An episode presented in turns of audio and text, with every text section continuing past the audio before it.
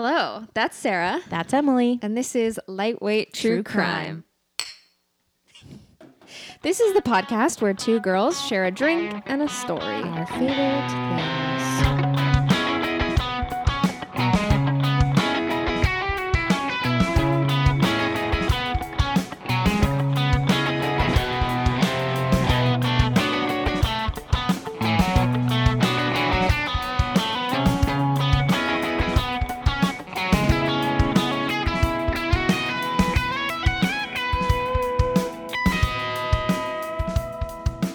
Tried your drink yet, Sarah? I haven't yet. Have you?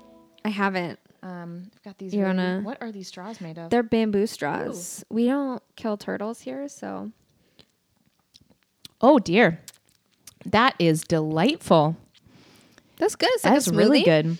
So what this is is it is Smirnoff Smirnoff Ice, strawberry flavored, Mm. mixed, blended with strawberries, mangoes, pineapple. And is that in like a NutriBullet that you have? It's a Exactly. good blender. It is. This is like Chili's margarita level blended. Chili's margarita. Listen, I've been known to frequent Chili's for their five dollar margarita happy hour Yeah. because they do a damn fine uh, blended marg, and this is like that restaurant quality blend. Yes. it's not like chunky. It's like perfect, Yeah. the perfect consistency. And it's because there's no ice in it. Like sometimes, some places you put like ice in smoothies and stuff, and you get like all the crunchy stuff. But this is pretty good. I can't taste the alcohol. I can. My spidey senses, but I'm into it. Yeah. Ooh, thanks, Rye. Yeah. Appreciate it. This is like we're on a tropical beach somewhere. I know. Even though it's like 60 degrees out. Oh, California is hard. Uh, it's cold. Actually, I was kind of chilly when I left the library today, and it was only like 72. I was like, we my went God. a, we went on an evening walk, and I brought out my puffy jacket. I am going to, or I'm going to try and go visit my brother in Minnesota oh, that's cold. in the new year. And I'm remembering that the last time I went to Minnesota in the winter, I had to borrow my sister in law's clothes because I don't own jackets warm Yeah. enough for that. you gotta get like the long ones that go to your like knees or longer. It was the kind of cold because the last time I went was like three or four years ago, and it was Martin Luther King Jr. weekend, so it was January. And it was the kind of cold that when you went outside, you felt your nose hairs freeze. it was trippy. That's really cold. And then I came back to California, and it was literally like a seventy degree difference from where, Yeah. from like in just traveling. Anyway, la la la. That's nuts. That's neither Weather, here nor there. Crazy. Um, Emily, are you going to tell us a story first this week? Uh, yeah, I think so. okay, hit me all with right. it while I sip this So- tropical goodness. This story, I got a lot of this information from the Criminal Podcast. Phoebe Judge. There's yes, I love Phoebe Judge. She's lovely. There's two episodes. Um, one is called Melinda and Judy. The other one is called Melinda and Clarence. Um, and TLC's new special called Taken at Birth. Um, I think I know- I think I know what you're talking about. this is um, Dr. Hicks and the Hicks babies. I think I might know this one, but I'm so excited to hear it. So in like the mid 1940s, wait, okay, okay. Keep going. Okay, yeah. Dr. Thomas Hicks opened his clinic in McCaysville, Georgia. It was like a tiny mining town. The mines were all kind of being closed, so it's just a bunch of people there who used to be miners and now they're not. And he was like one of the only doctors in the area, and he became widely known for doing illegal abortions. So, like women from all over the South who needed abortions would come to him. Um, but once his son and his son's wife found out that they couldn't have kids, he was like, you know what? Maybe I'll like convince these moms to give up their kids for adoption instead of abortions. And so he started like telling the moms like, "Hey, my son really needs a baby. Will you give me your child to give to Will my you son give me your baby? Yeah. And the moms are like, yeah, sure, why not? And then the son and his wife were like, we don't want one of those babies. Like, we don't want an illegal baby. So he was like, okay, I gotta like figure out what to do. And so he started selling these babies. So He started convincing women who wanted abortions to carry their babies to term to sell. So a lot of these moms were coming to him like pretty far into their pregnancy. Oh, okay. One lady was 37 weeks pregnant Oh my goodness. and came to have an abortion. wow. Like I gave birth at 39 weeks. Yeah, That's yeah. two weeks away. Yeah. So, like, they would come up and he'd be like, instead of doing an abortion, let's just induce labor. So, anyways, back to the kinds of people who would take these babies. So, the um, adoption requirements, my computer just went black. That is no bueno. Yep. Okay, it's back. You got this. So the adoption re- requirements at the time were like super strict. You had to like have no debt, you had to own your house, you couldn't have ever been divorced before No millennial could ever adopt Nope. if those were still Yep. the rules. because it's impossible to own a house now. And so like you'd be put on this list for Dr. Hicks and he would call you and be like, "Okay, you got to be here in 12 hours and bring a $1000 with you." And so these couples would come. Most of them wouldn't even step foot in the clinic. They'd meet either Dr. Hicks or a nurse in the alley Oh my gosh. and hand them a thousand dollars in cash. oh my gosh. And in exchange, they'd get a doc, uh, a doctor. They'd get a baby a baby doctor. and a, a baby doctor and a fake birth certificate that said that they were the actual parents. oh my gosh. And so, so there was no like illusion that this was on the up and Yeah. up. This Nope. was like, no, we all know that this is yeah, bad. this is sketchy. Oh my gosh.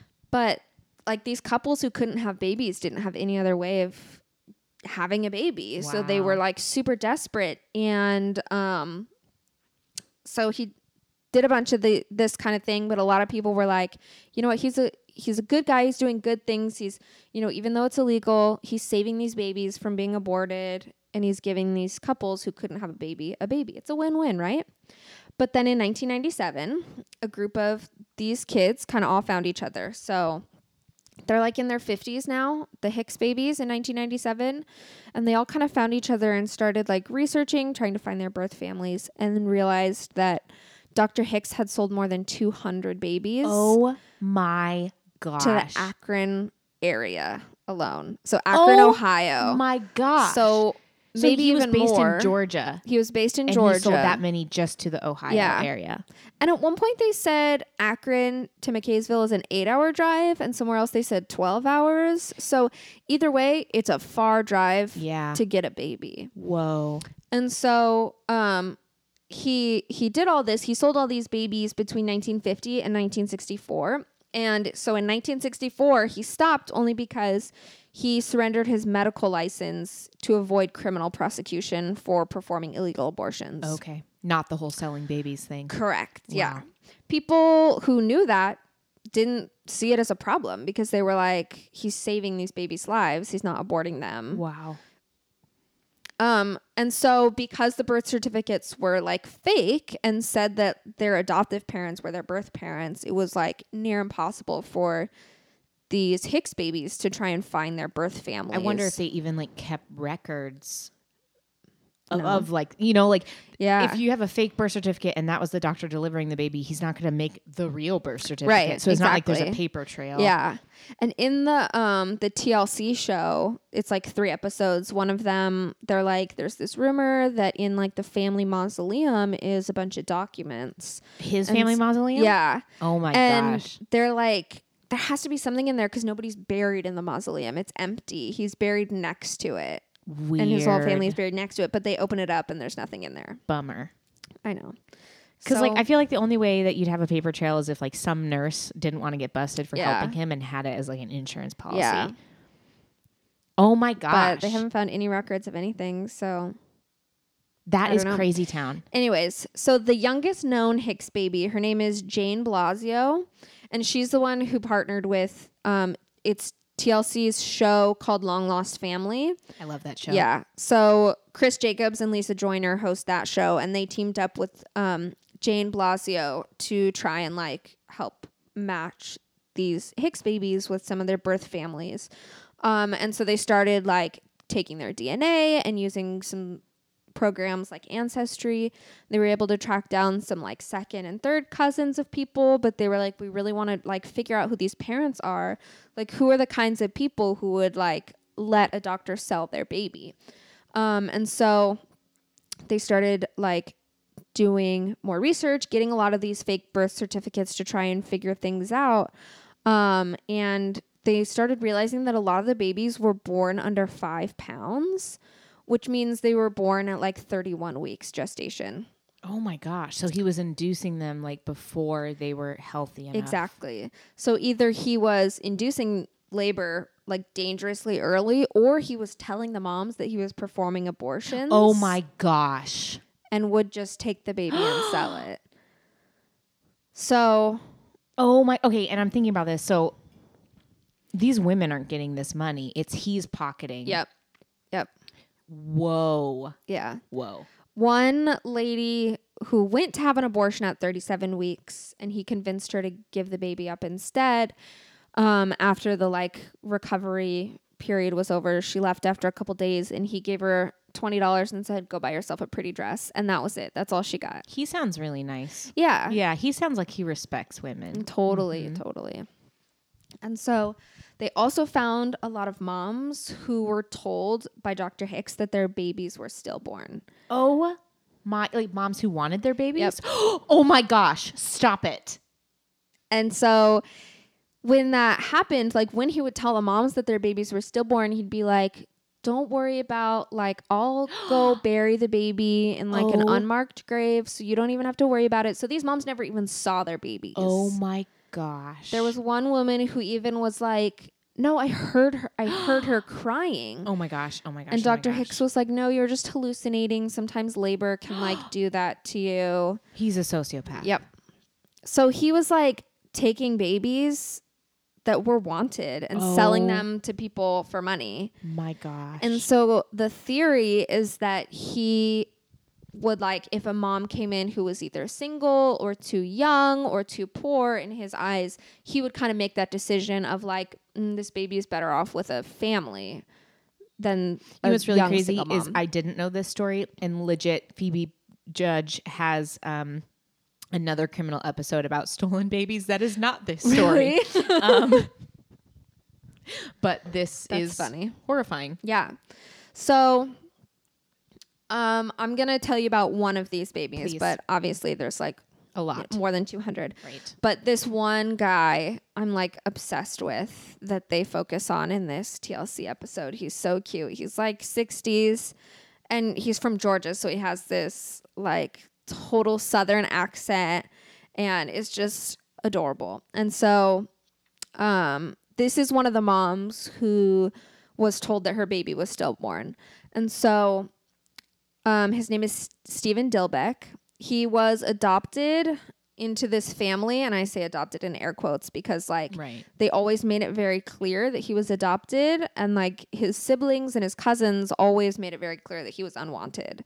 Oh, and so he grew nice up them. like really not in a really not great family, like always feeling like he wasn't wanted.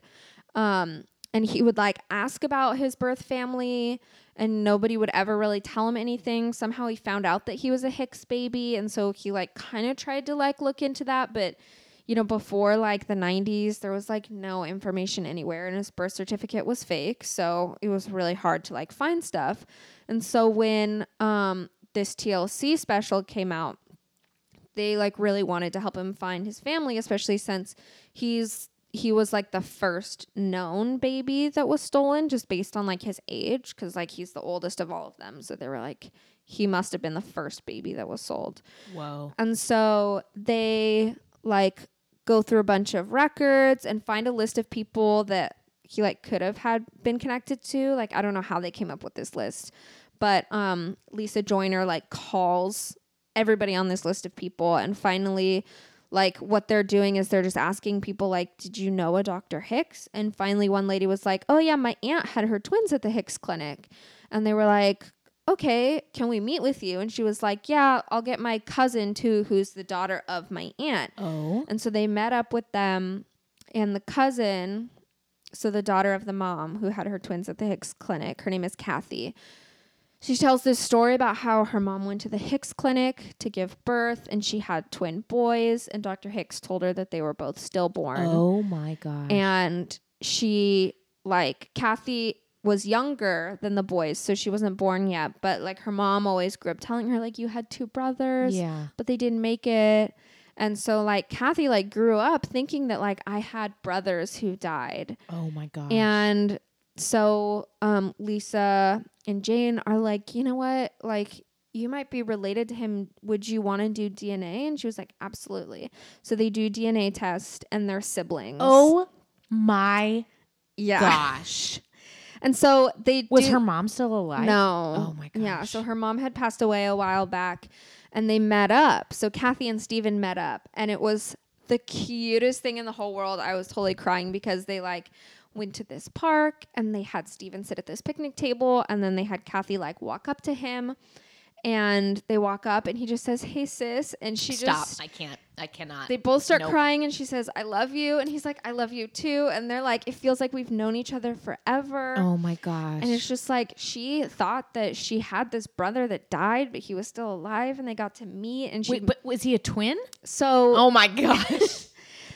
He is a twin. They haven't found the other twin yet. okay. So they he the whoever the other twin is is- Intrigue, yeah. dude. That's Right. bananas. So it's this crazy story of these two siblings who have found each other, and they go and visit their mom's grave, Oh and he takes this Oh time to like talk to his mom and tell her that he loved her, and like it's just so sad and heartwarming at the same time oh because oh it's like so the theory is is that um they're not completely sure but they think that the mom her name was Beulah was single at the time when she went to go give birth and Dr. Hicks was like, "You know what? You're single, you're young, it's the 50s. Yeah. You can't take care you of a baby. You can't do this anyway. And so he made that decision to take her babies away from her. Wow. And in doing that, sh- he almost like ruined lives. Right. Oh, like Like, yeah. obviously they their lives were not completely ruined, but he took this huge thing from them of he took their mom away, he took her kids away. And like caused her to like grieve these boys for her entire life. Like went to her grave Yeah. grieving those babies. grieving them. Yeah. Oh Yeah. my goodness. So they have they didn't find the other twin. Not all of the families have been able to find their families because a lot of the things like um, ancestry that you the other family would have had to submit their DNA. So if they haven't, Right. like they haven't had any matches yet. Um, but this TLC show did help a lot of people find their biological families, Oh which is so cool. And I would encourage you to watch it. You can watch it online. It's like eight hours. There's like three episodes, Oh and they're each goodness. super long, but it's so good. Oh my gosh. And that's the story of the Hicks babies. It's just like brushing the surface. Yeah. That's amazing. Yeah. Well done. yeah. Can I tell you a long lost uh, family? T- but this actually has to do. Ryan was laughing. Um, it actually has to do with a TV show, and it connects Uh-huh. to my own story. Yeah. So when I discovered that show, like I don't know if it was like, the, I don't know if I discovered it at the time it came out, or if like I just found it and was like, oh my gosh, this is the best thing. Um, That's the show that you. no, no, no. Okay. So, um, I was home from college for something. I, I like it might have been a spring break or like I don't know, maybe like spring or or summer after my freshman year of college, and I got super into that show and just like watched episodes upon episodes, and um.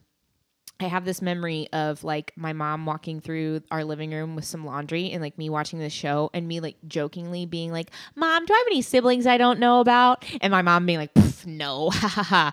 Well,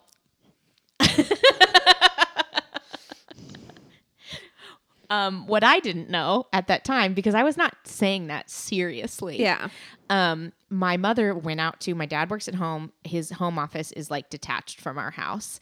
And my mom like went out to the office and was like alan you are not going to believe what your daughter just said to me um, because my parents were actually in the process of looking for my father's biological son who um, he and his high school girlfriend had in high in high school and um, gave up for adoption because they couldn't give him the life that he deserved. And so just the fact that like i joked about that. Number one, that I was super into that show, Yeah. which obviously I didn't know, but I'm like, this must be so weird for my dad because he was like, I do have this long lost Yeah. like child.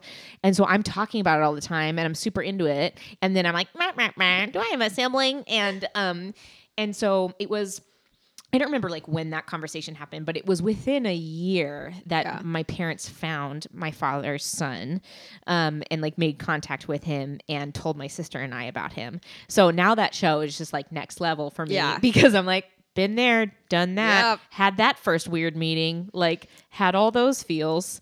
And it's funny because when my dad watches that show, he always texts my brother and is always like, "We did this all wrong." because when they first met, they met up at a restaurant um, in like near a mall and in the in the state where my brother lives, and um, they were both so nervous, you know. And he, my dad's like watching this show where it's just like, "I love you." Da, da, da. My guess is that the nervous meetings are actually a little more Uh-huh. common Yeah. than we think. But my brother was so nervous. Mm, sorry, Paul, if you're listening.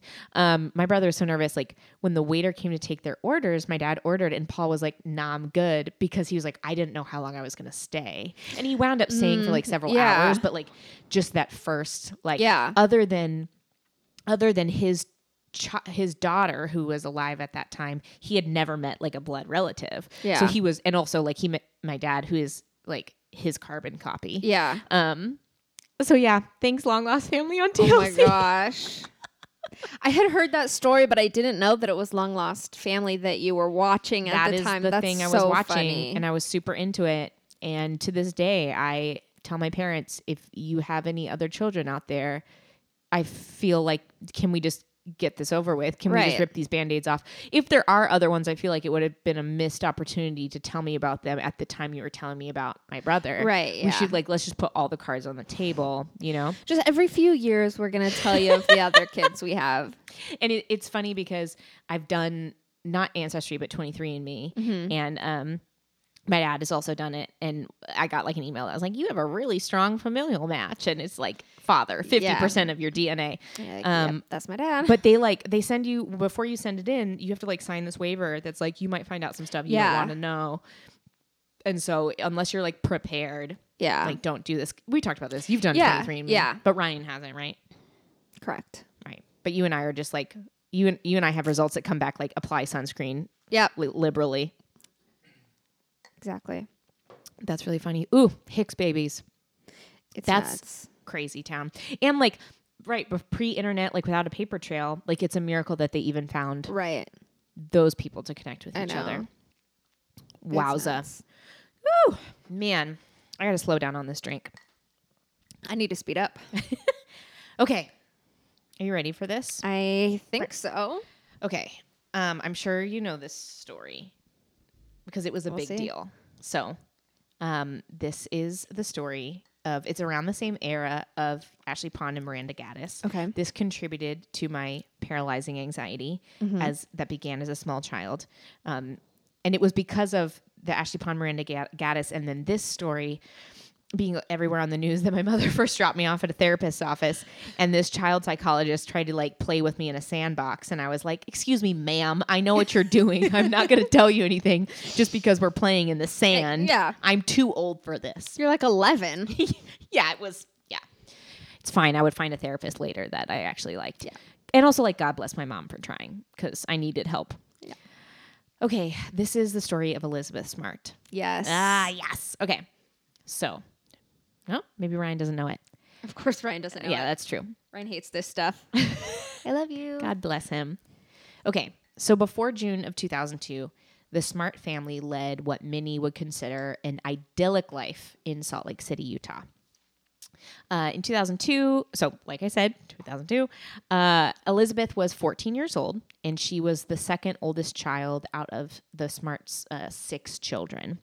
Um, she loved music and she played the harp. Um, Mary Katherine was the only other daughter in the family, so there were two girls and four boys. And Mary Katherine and Elizabeth both loved music um, and like shared a lot of things, being the only two girls, and they also shared a bedroom.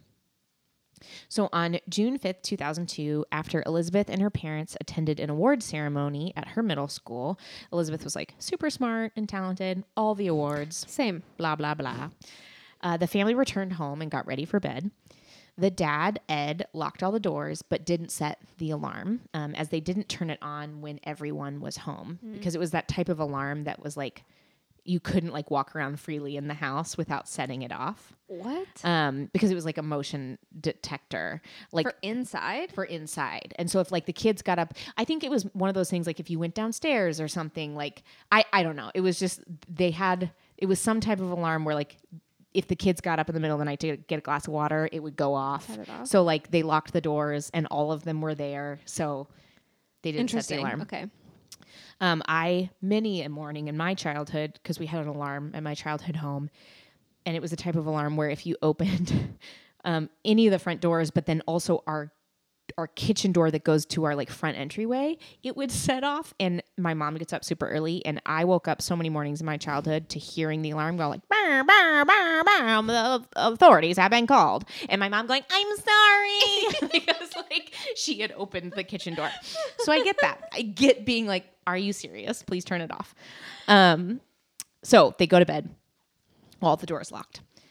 And it's around 1 a.m. when a man broke into Elizabeth in Mary Katherine's bedroom and threatened Elizabeth with a knife. He put his hand on her chest and then the knife up to her neck, telling her that if she didn't get up quietly, then he would kill her and her family.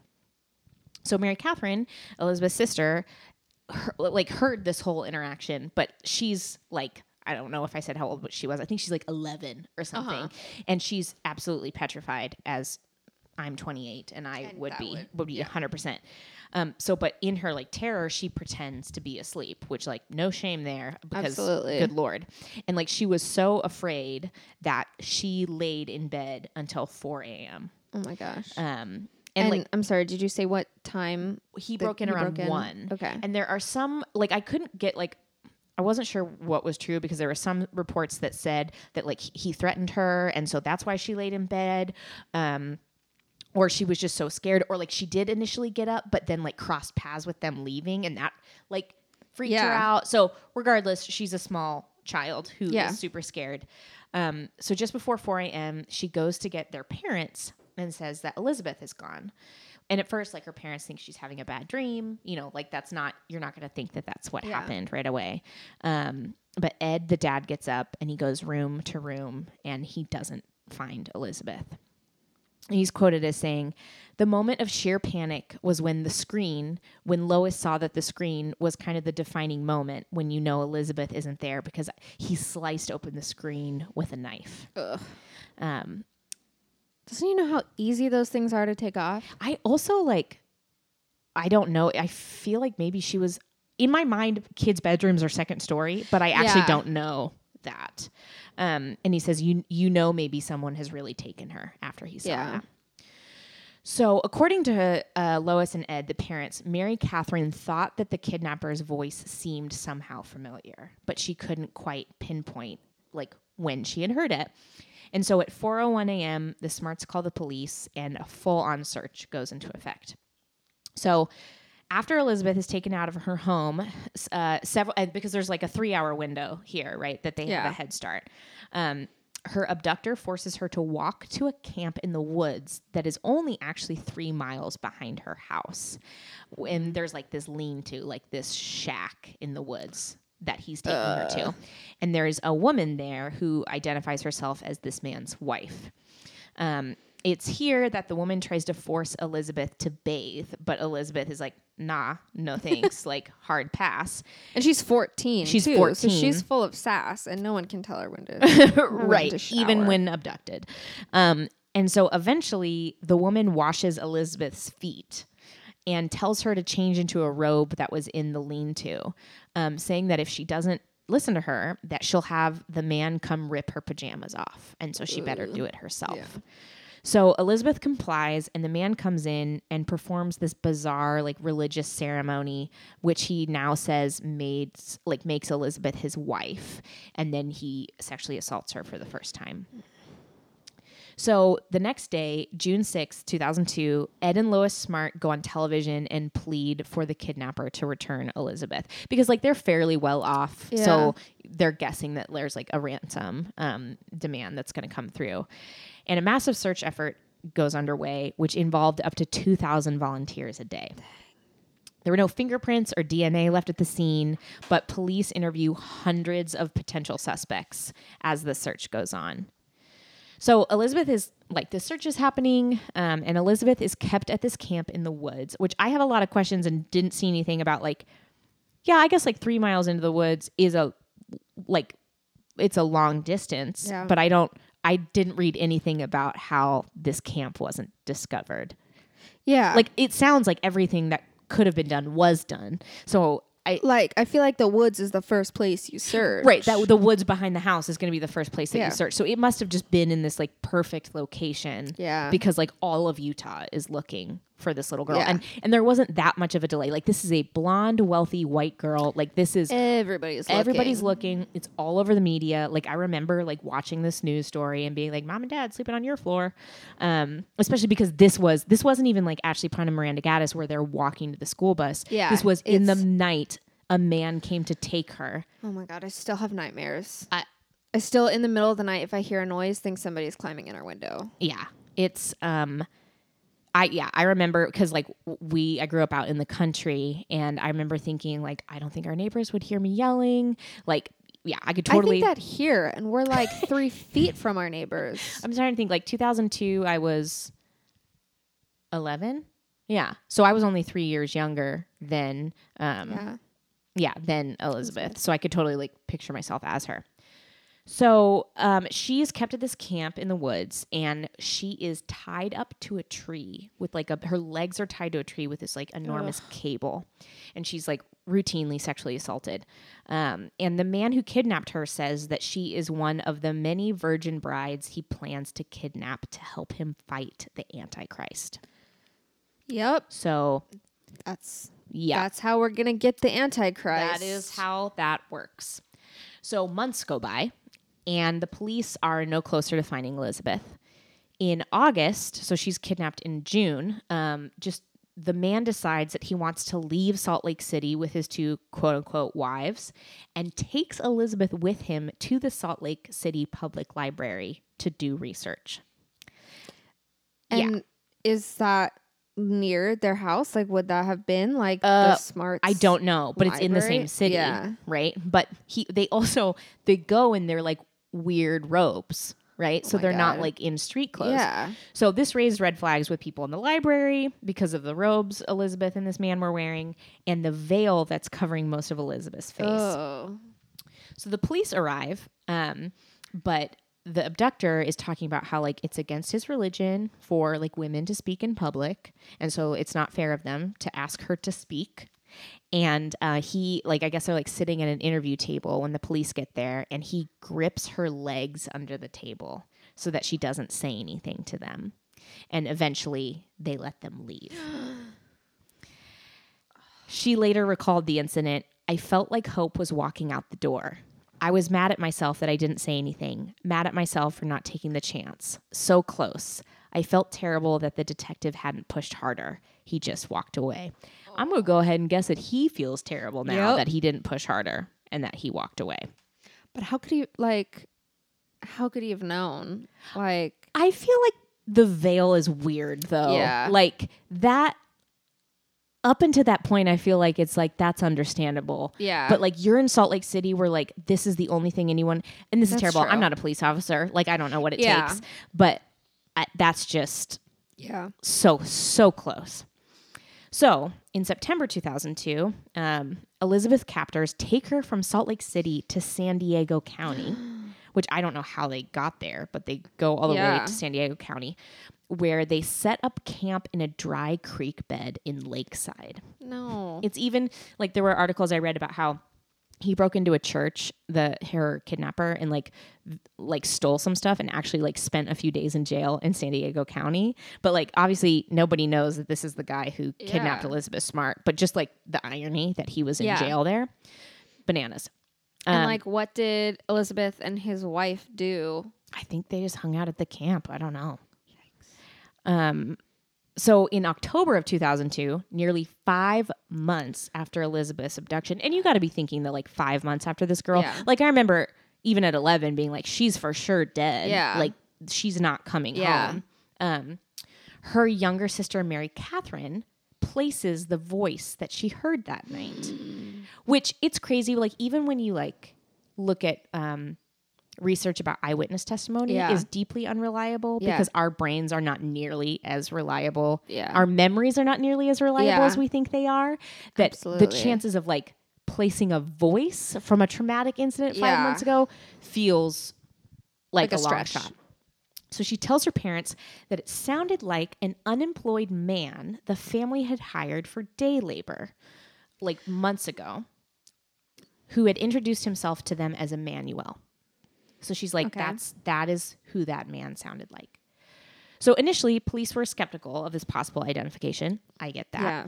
Um, because of how long it had been since she'd heard the voice and how short of a time, like Emmanuel had only worked for the Smarts for like a day. Yeah. So it wasn't like, oh, this guy every f- Tuesday, like, like gardening Yeah. for us. Plus, like, how much interaction did she really have with him? Right, right. But the family hired a sketch artist to draw a sketch of this man's face because, like, everyone in the family had seen him, Yeah. right? So they hire a sketch artist. He does a sketch and they release it to the media, like Larry King Live, like, put this America's Most Wanted, put this sketch out. Um, and family members of a man named Brian David Mitchell recognized the sketch as him and like contacted the police and said, "We're pretty sure it is our family member that you're looking for." I love it when families are like, uh, yeah, no, it's him. Yeah, this is for sure They're him and like here let us give you the most recent Yeah. photograph that we have. So so that so now there's a now there's a photograph that's on the news, right? So in, you have to think, and it makes it sound like if the Smarts hadn't hired the sketch artist, like maybe that, Yeah. like maybe the police wouldn't have done that. And I'm not sure I would have blamed them, Yeah. but it also d- doesn't sound like they had that many other leads. Yeah. So like it anyway. So March of 2003, nine months, nine Oh months gosh. after Elizabeth's abduction, two women, two women in Sandy, Utah, a town in Utah, spot a man who looks like the photos of Brian David Mitchell that had been on the news. And he was accompanied, he was like walking around Sandy, Utah with two women. And so they call the police and they're like, Yeah. We see this guy who looks like the photos that are on the news. So they are approached by police and as they're being questioned one of the like one of the police officers is like that is elizabeth smart and she is rescued that day in sandy utah and mitchell is arrested with his female companion Wanda Eileen Barzee and they are immediately charged with aggravated kidnapping aggravated sexual assault and aggravated burglary. That was so like 2003 that was many moons ago. His trial took forever because like his mental fitness like he's like clearly Yeah, cuckoo clearly, for cocoa yeah. puffs. And so like it took forever for him to be sentenced but he is like serving life um, i believe in a utah prison.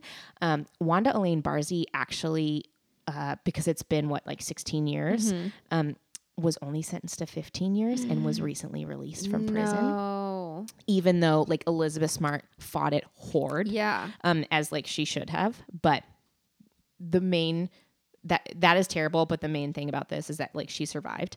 Yeah. Um, Elizabeth, after reuniting with her family, eventually returned to high school. Um, and I remember reading an, Wow. uh, like a, a story about her like after she started going back to high school, and her like calling her mom one day and being like, "I need to go to the mall. All my clothes I are not in style anymore." because like she'd been out of society for so long. Um, and she eventually went to Brigham Young University to study music. Nice. She has spent much of her adult life as an activist on behalf of survivors of kidnapping Yeah. and sexual violence. She co-authored the U.S. Department of Justice's Justice's 2000 die. just die 2008 handbook for kidnapping survivors, which is called "You Are Not Alone: The Journey from Abduction to Empowerment."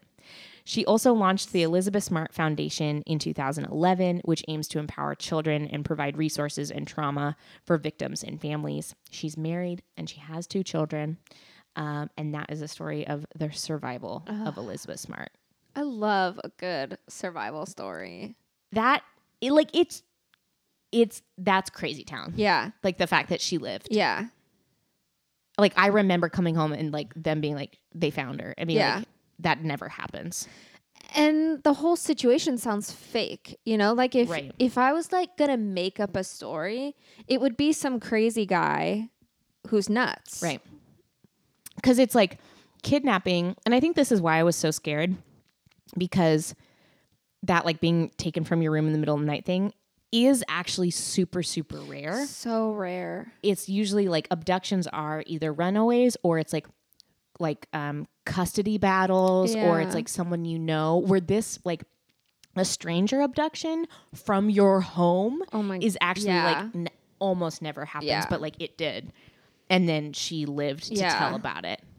Um, nine months with these oh my people. God. Yeah, Elizabeth Smart. That's nuts. Well, do you have a do you have a detox question? Oh, am I doing the detox question? Oh, I don't know. I That's forgot fine. I'm happy to. to I'm do happy it. to do the detox right, question. Go for it. Woo! Gotta shake off all of that trauma and how terrifying it is to take up space as a woman in the world. Yep. Um, so Emily, as we're coming to the end of these drinks, um, I have to ask you. I've been dying to ask you, really. what scene in a movie always gives you goosebumps? I saw that question. Damn it! And I you and I both Googled icebreaker questions. hmm. And I skipped it because I was like, I don't want to answer that one. I don't know. Take me oh, too damn, long. I have to answer this too, don't Yeah. I? Ooh. I mean, the first movie I ever cried in was Bridge to Terabithia. That is a tearjerker. And my brother and I were watching it alone. I don't know where my parents were, but we were like, let's watch Bridge to Terabithia. And I started crying at the end. Yeah. And Adam was like, my brother was like, Are you crying? I was like, Yes. uh, emotional. There are probably some goosebumps in there. Yeah. Yeah. Oh dear, I hadn't thought about this for mine. Hmm. Honestly, probably. I mean, if we're gonna go like first movie that gave you goosebumps, which wasn't the question, it was just a movie Yeah. that gives you goosebumps. But excuse me, I'm so burpy from this drink. Um, I feel like because I grew up going to private school, like private Christian school, everyone really latched onto the PG movie Remember the Titans, which is an excellent Oh. film, but it was like that was the movie that was always Yeah. like brought out because it was clean and had like this good message. And so like every holiday party ever for like youth group or school was you watch Remember the Titans and probably that scene um where he like wakes him up in the middle of the night to go like run that hill or whatever and like he's like uh, or no, or like he runs him out into the woods before the scene in the rain, and he's they're at like the Gettysburg like burial site, and he's like brothers who killed each other, and you could either do this or da da da. And I was probably like, I understand racism, which I did not and do Nope. not. Um, but yeah, probably remember the Titans. Yeah. That movie and radio were the Yeah. two Oh, that we'd watch in PE on days that it rained. and oh my Did you go to public school? Yeah. that is rich, rich, rich, rich. Well, All right. look at us. That's been uh this has been lightweight true crime. Cheers. Cheers.